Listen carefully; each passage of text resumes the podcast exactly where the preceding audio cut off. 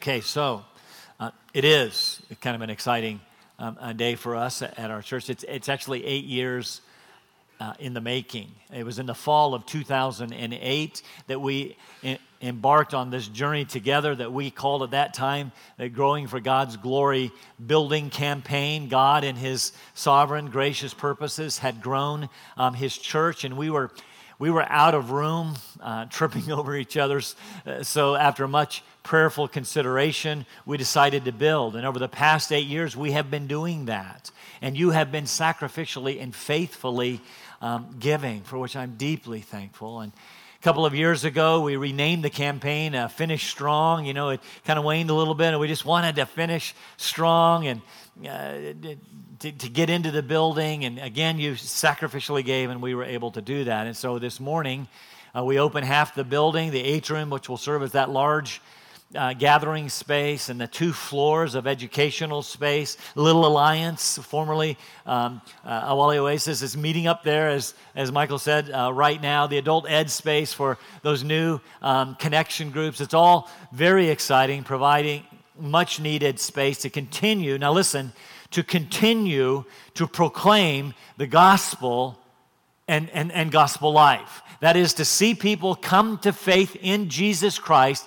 and then be discipled in their new faith. That, that is why we're here. Not to build a, a monument to our supposed success, whatever that is, but to make and build disciples. This is our mission statement.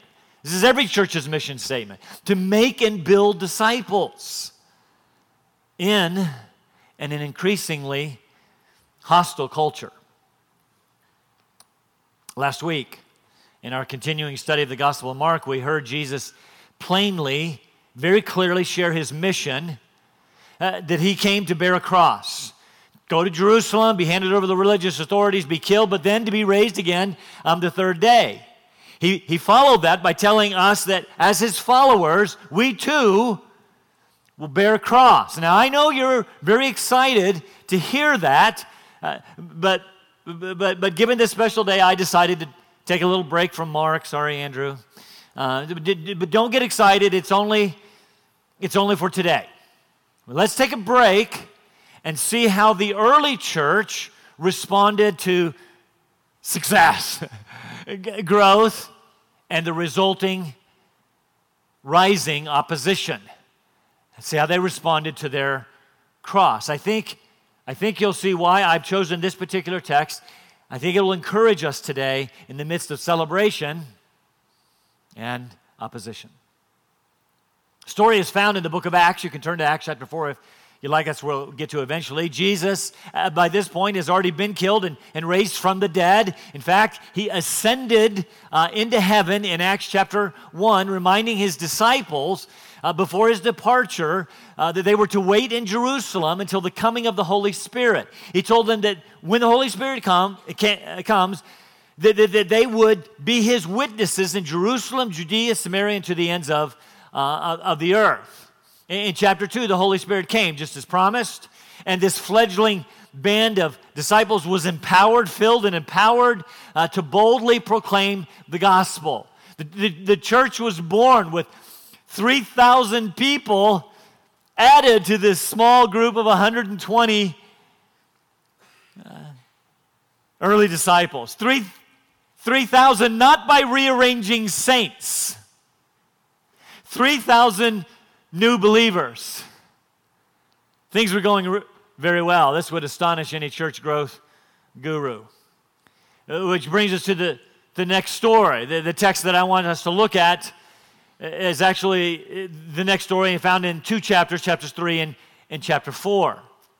You see, the church was experiencing new gains, record breaking growth, but with rising, again, success came rising opposition. We get to chapter 3, beginning of this story. Peter and John are on their way to the temple to pray at the time of prayer. They get to the, this temple gate that's called the Beautiful Gate, and there lay a man crippled, don't miss this, from birth. He was a beggar. This was the way that he made his living. He could, he could do no, no else. Peter fixed his eyes on him, looked at him, and gave him far more than the paltry alms for which he was begging. Peter said, I don't, I don't have silver or gold, but what I have I give you. In the name of Jesus the Nazarene, walk. And remember, this man had been lame from birth, which means he had no muscles and he had no knowledge of how to walk. But when Jesus heals, he does so completely and, and fully. This man rose to his feet and went more than just walking, leaping into the temple, clinging to Peter and John and praising God. A crowd gathered. Find out what all the commotion was about. And as they arrived, they saw this man whom they had seen for years as a crippled beggar completely healed. So this crowd gathered, and, and Peter, not wanting to miss an opportunity, preached the gospel to this crowd. And, and we read that the number of believing men alone, just the men, was 5,000. I mean, this is like 20,000 people. This is like a megachurch. All that activity. Not to mention the fact that he was teaching the resurrection. The rulers of the Jews, chief priests, they were members of this they were Sadducees who didn't believe in resurrection, you see.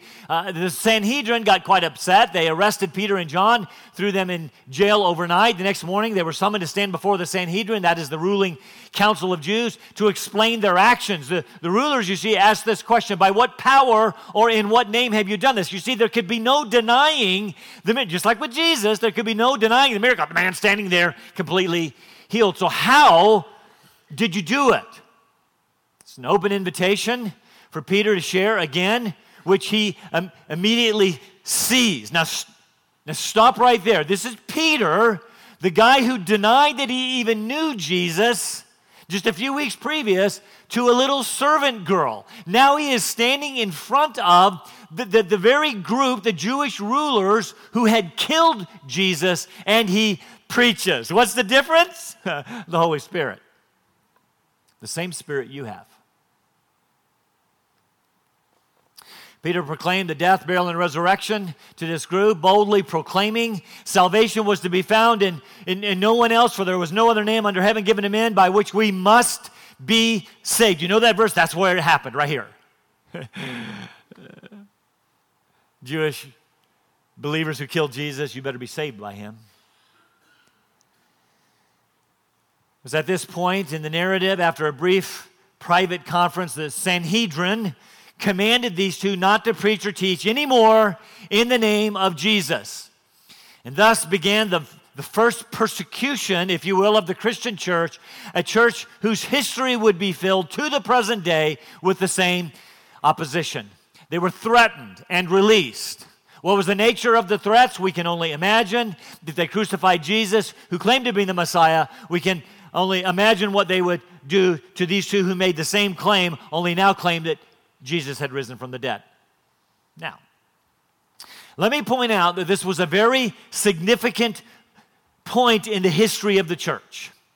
They had just been commanded not to preach or teach in the name of Jesus anymore. In fact, they had been threatened. What would they do?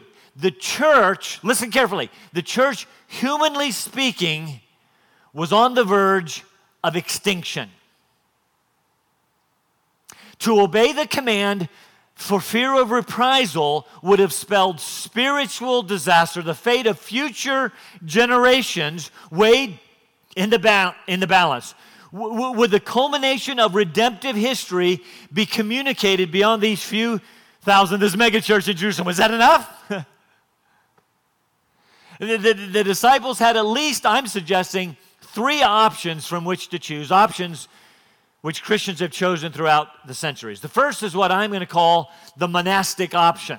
The monastic option. They could have said, you know, this world is so corrupt, we can have nothing to do with them. They are of the devil. So the only thing that we can do as Christians is to retreat from the world. And in fact, that happened in a big way in the 1800s with the onset of higher criticism and, and, the, and the criticism of the church. The church withdrew from culture, built walls that they hid behind to stay nice and warm and safe. I do not want our new building to be, be that for us.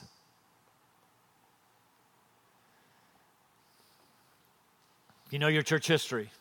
It's exactly what they did from the very beginning. They moved to the desert, they hid in caves, They became somewhat of a curiosity. People flocked to them, placing them on a spiritual pedestal. You see, there was not that much to do to entertain people of that day, no Netflix or anything. So a hermit in the desert became quite the attraction. I'm not sure if they sold tickets or not. When people came out to see them, these recluses went to even greater extremes. One of them was a guy named Simon Stylites who decided literally to put himself on a pedestal. He built a four by four platform, platform and put it on top of a pole. As people came to see him, he built it higher. And so by the end of his life, he had lived on that four by four platform for 30 years. And the pole on which it was erected was now 70 feet high. It's one way to remove yourself from the world. Not, exact, not, not exactly a biblical way, but it's one way. Monastic option. We can do the same thing today if we are not careful. We can build physical walls or, or, relational barriers that just as effectively separate us from the world. One of the ways that we do that is to spend all of our time with Christians.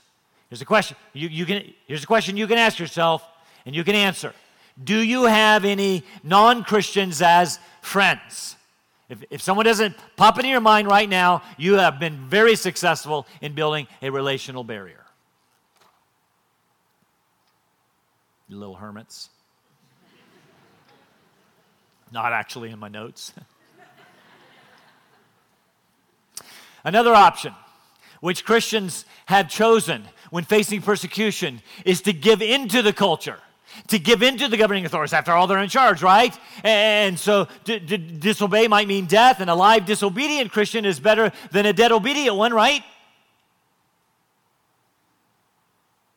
So Christians under the threat of opposition have ceased their, their witness. Some have even denied their Lord. There is, however, a third option, the one which they chose. How did they respond to this threat not to share Christ? What was their reaction as the church faced extinction? You, you, you, already know the answer. After all, you are here this morning. You know that future generations heard the good news of Jesus. You are part of those future generations. You actually probably know the end of the story. You know that after being told to be silent about Jesus, the disciples were not silent. But as we get to the end of the story this morning, the end of chapter 4, I want us to look at what they did to learn some things, the best way to respond to opposition, the best way to react when persecuted for our eh, faith, especially when we are opposed for sharing our faith. The end of the story is found in, in Acts chapter 4, verses 23 to 31. How do the disciples respond to the threat? Look at it with me. Verse 23 says, um, When they had been, Peter and John had been released, they went to their own companions and reported all that the chief priests and the elders had said to them. And when they heard this, they lifted their voices to God with one accord and said, O Lord, it is you who made the heavens and the earth and the sea and all that is in them, including these little puny guys who by the Holy Spirit, through the mouth of our father David, your servant, said, Why did the Gentiles rage and the people devise futile things? The kings of the earth took their stand, and the rulers were gathered together against the Lord and against his Christ. And for truly in this city they were, they were gathered together against your holy servant Jesus, whom you anointed, both Herod and Pontius Pilate, along with the Gentiles and peoples of Israel, to do whatever your hand and your purpose predestined to occur. It's all according to plan. I get that. This is, according to God's plan that Jesus die. But did I suffer? We'll get there. And now, Lord, take note of their threats and grant that your bondservants may speak your word with all confidence while you extend your hand to heal and signs and wonders take place through the name of your holy servant, Jesus. Stop right there. Our, our, our outline this morning is really quite simple. We're going to see the disciples' response to the threats, and then I'll say verse 31. Don't look at it. Say verse 31 for God's response to the disciples. How did the disciples respond? They prayed, but there is much that we can learn about their prayer. We see that once they were released, the first thing Peter and John did was to go back to their own companions. The word companions is in the italics because it's not actually in the Greek. Literally, it says they went back to their own. because that's the way the church, the community of believers, the church family works. They were in trouble and having just been jailed overnight and threatened, the first place they wanted to go was back to their own. Isn't it interesting to see that persecution drove these believers together? One commentary I read suggests that perhaps one of the reasons for the disunity uh, in the Western church, that's like uh, America, in the Western church is a lack of persecution. Lack of persecution equals lack of unity. Think about it. When the church faces trouble from within, from our meaningless differences, the result is often division. When the church faces trouble from without, uh, from opposition, the result is often unity. External pressure seeking to destroy us actually drives us together. In fact, go to nations around this world, read church history, and you'll find when there is oppression, the church flourishes. so the opposition within the church weakens and divides us. I mean, we got to be fighting, we might as well be fighting each other. And opposition without the church strengthens and unifies it. It almost seems like that's the plan. When these two were in trouble, they went to the church, they shared what was going on, and the church gathered in the face of threats, and their response was prayer. The most natural response for children when threatened by the neighborhood bully is to go running to dad. Look closely at their prayer. First thing that I want you to notice is how they address their father, Oh Lord. The word is not the typical word for Lord. It could be translated master. In fact, the ESV and the NIV both translated, I think, a good translation, sovereign sovereign Lord. It speaks, you see, this word of, of one with absolute authority and sovereignty and ownership and power. He is in control with absolute authority and power as owner of all creation. That is, after all, he, he made it and he rules it. Yes, they had been threatened by the local authorities, but they had the sovereign Lord of the universe to whom they could appeal. Notice they acknowledge he made everything, giving them, giving him the right to ownership. He made heaven and earth and everything in them, including these local rulers who were giving them such a hard time.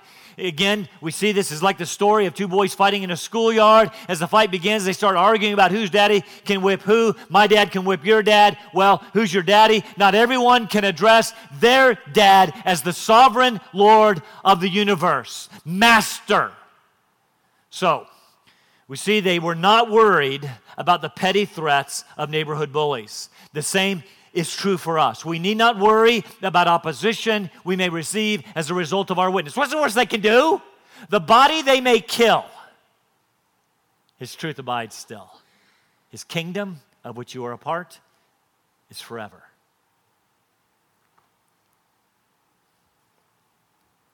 Read an enlightening article that pointed out that this notion, this idea that the safest place in, in the world, the safest place in the world is to be is in the will of God. How many of you ever heard that before? I'm, I'm here to tell you that's a lie. Well, sort of. The safest place for you to be spiritually is in the will of God. The, the, most difficult place for you to be physically is in the will of God because opposition will come. But we need not worry, God's in control. Attended a seminar that included a section about the importance of evangelism. The, the speaker was actually a personal friend of mine and, and spoke of the fear often associated with speaking for Christ. And this is what he said You know, evangelism kind of uh, scares me too, but I, I have learned to speak to my pounding heart. I've never forgotten. I heard that 20 years ago. Ne- I have learned to speak to my pounding heart. What better thing to speak to your pounding heart than that the sovereign Lord of the universe is your dad? What can they do to you? After addressing him as sovereign Lord, we see, secondly, as often the, ca- the case, they quoted scripture. You might want to write that down. They're so familiar with the scripture that it just came out, it just poured out of their pores. and, and, they prayed a particular psalm. Why this one? Well, early on, even before the life of Jesus, this passage was seen as a messianic prophecy because it speaks of unbelieving nations with their rulers taking their stand against the Lord and his Christ, which is exactly what happened, right? The opposition of Christ was foreseen. I'll go further, even foreordained. The word Christ is, a, is anointed one. Uh, in, Hebrew, from which we get our word uh, Messiah, in Greek, from which we get our English word Christ. Messiah, Christ, God's anointed, refers to the one who would sit forever on David's throne, ruling, reigning as Redeemer, your Savior. And when he came, the Messiah, we read, would be opposed. Of course, this was fulfilled in Jesus. Indeed, we read Herod, Pontius Pilate, peoples of the earth, including Jews of Jerusalem and the leadership there, did conspire against Jesus, did put him to death. So, should they, they're praying, should they or should we, we're reading, as his followers, expect anything less, is the idea. Certainly not. For Jesus promised this kind of treatment. We, we, we, we, we are seeing in his passion predictions three times. We looked at the first one last week. That included for him was a cross, and included for his followers is a cross. Shouldn't catch us by surprise. What's important is this treatment of Jesus was all according to what God had decided beforehand, even foreordained he brought it to pass. We talked about this last week in Acts chapter 2. Peter's very first message to, to, to Jewish people on the day of Pentecost. Men of Israel, listen to these words Jesus the Nazarene, a man attested to you by uh, God, miracles, all, all of that stuff. This man delivered over by the predetermined plan and foreknowledge of God, you nailed to a cross by the hands of godless men and put him to death. But God, you didn't win because God raised him up. The point very clearly is God is sovereign. He is the one who foreordained all that comes to pass, even the death of his son, even the persecution of his followers.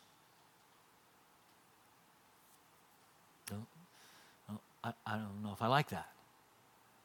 One commentary I read says it this way God is the supreme historian who wrote all history before it ever began. So they weren't concerned because nothing could happen apart from God's plan.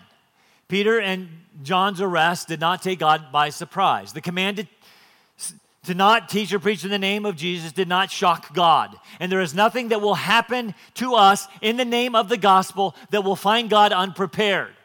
In fact, we, we understand that in all things God works together for good. We all like to quote that verse, right? In Romans chapter 8. I know that, Romans 8 28, I know that. That's in the midst of suffering. And notice, Paul does not say all things are good. He said God works together all things for our good. Don't misquote the verse. We, like they, can leave things in God's hands. They are often outside of our control. They are never, ever outside of His. Which leads to the next most amazing thing to notice about their prayer, found in verses 29 30. What had they been commanded not to do? Speak in the name of Jesus. What was their prayer in these verses? Lord, please deliver us from persecution. Nope. Deliver us from those who would oppose us. Lord, nuke the Sanhedrin. Nope. They did not pray any of those things. Look at verse 29. And now, Lord, take note of their threats. Okay, you're dead. Got some bullies. We know you got that. Take note of their threats. But as for us, grant that your bondservants may speak your word with all confidence, knowing that it was God's will that they share Christ. And having been threatened not to speak at all, they prayed that God would help them not just to speak, but to speak boldly. This was uh, not a prayer for protection, but a prayer for power. This was not a sob of petition, but a song of praise. They recognized such boldness was a divine gift of God's Spirit. So they prayed, Give it to us, give it more. I'm not, here's what I'm saying. Listen, I'm not asking you, I'm not telling you, buck up. You go out there and in human determination and confidence share Christ. That'll never work telling you this is a gift of God's uh, divine gift of God's Spirit. God will work through you. Notice also they asked that God would continue to do miracles among them, that they may continue to see the results that they had seen over the past few days and weeks. They, they recognized miracles, validated their message, and gave them a hearing to be able to share the gospel. And by the way, in the very next chapter, we read God did continue to do miracles. And they did, as a result, continue to share the gospel. So much so that we read the high priest with the sect of the Sadducees, remember? The ones who put him to death, and like resurrection, they were jealous and, and, and they arrested the apostles again. This time, doesn't name the apostles, it's likely all of them. And, and, then, and then we read this at the end of chapter 5. And after calling the apostles, all of them probably in, they flogged them. That's a serious beating.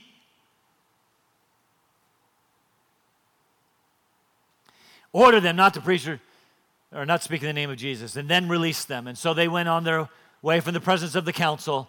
These are some of the most amazing words I have ever read.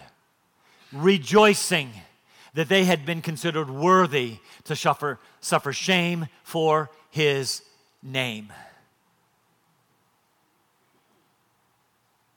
talk about this more next week. The early church kind of misinterpreted that a little bit. We don't run to persecution, nor do we run from it. Every day in the temple and from house to house, they kept right on teaching and preaching Jesus as the Christ. You can tell us to shut up if you want to. We're going to preach it. You can beat us if you want to. We're going to preach it. All that's point one. Point two in this shortened sermon. That's a joke. Point two, one verse, verse 31, actually is our conclusion. Just what exactly did God think of their prayer? Let's read the verse that you have not read ahead and seen yet.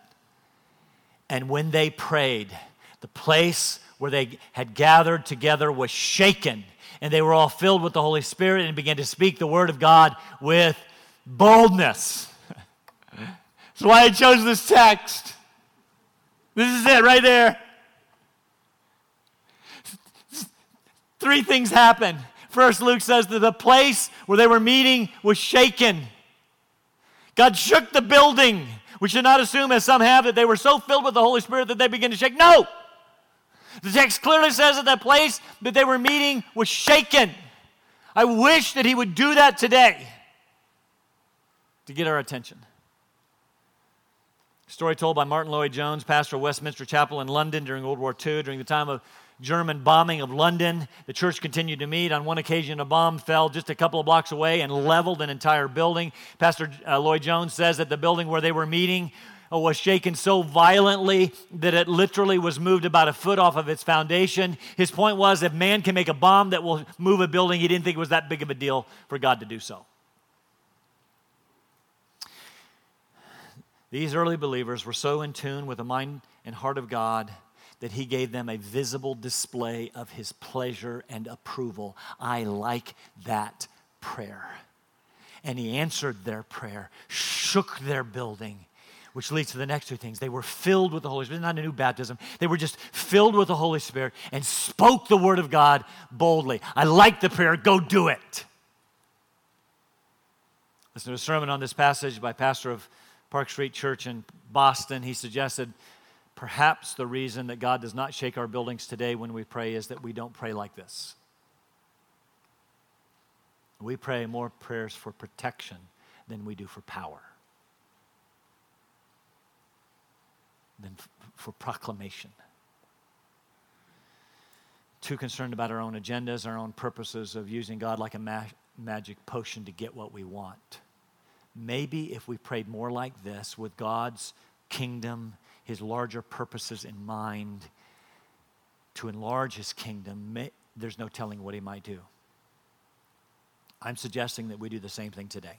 Shake our building, he can if he wants to. It's his. He can do whatever he wants. He can level it. Don't care.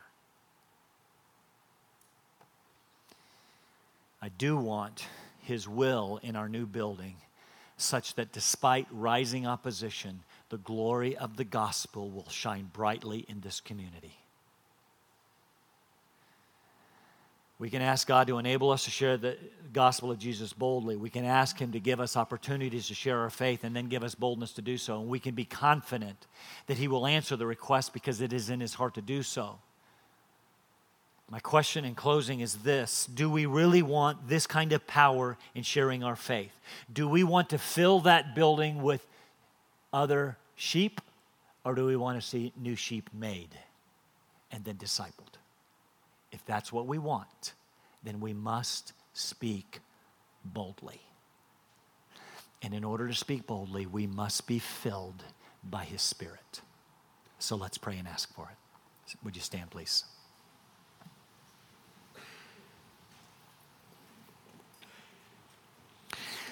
Um, Father, uh, Jim Folk said to me after uh, this first service that one of his favorite commentators says this is the most important passage in Acts. It's, it's, a passage that reminds us that we are to be about the business of boldly declaring the gospel of Jesus and to be filled by the Spirit in order to do so. So, right now,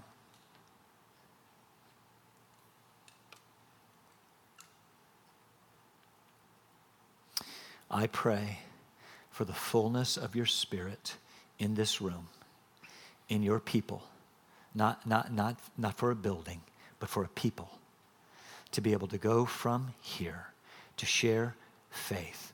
Persecution and opposition will come,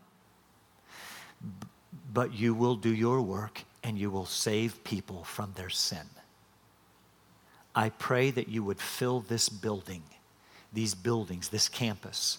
I pray that we run out of room again, not because we're rearranging saints, but because new believers are being made and discipled. Use us to enlarge your kingdom, I pray in Christ's name.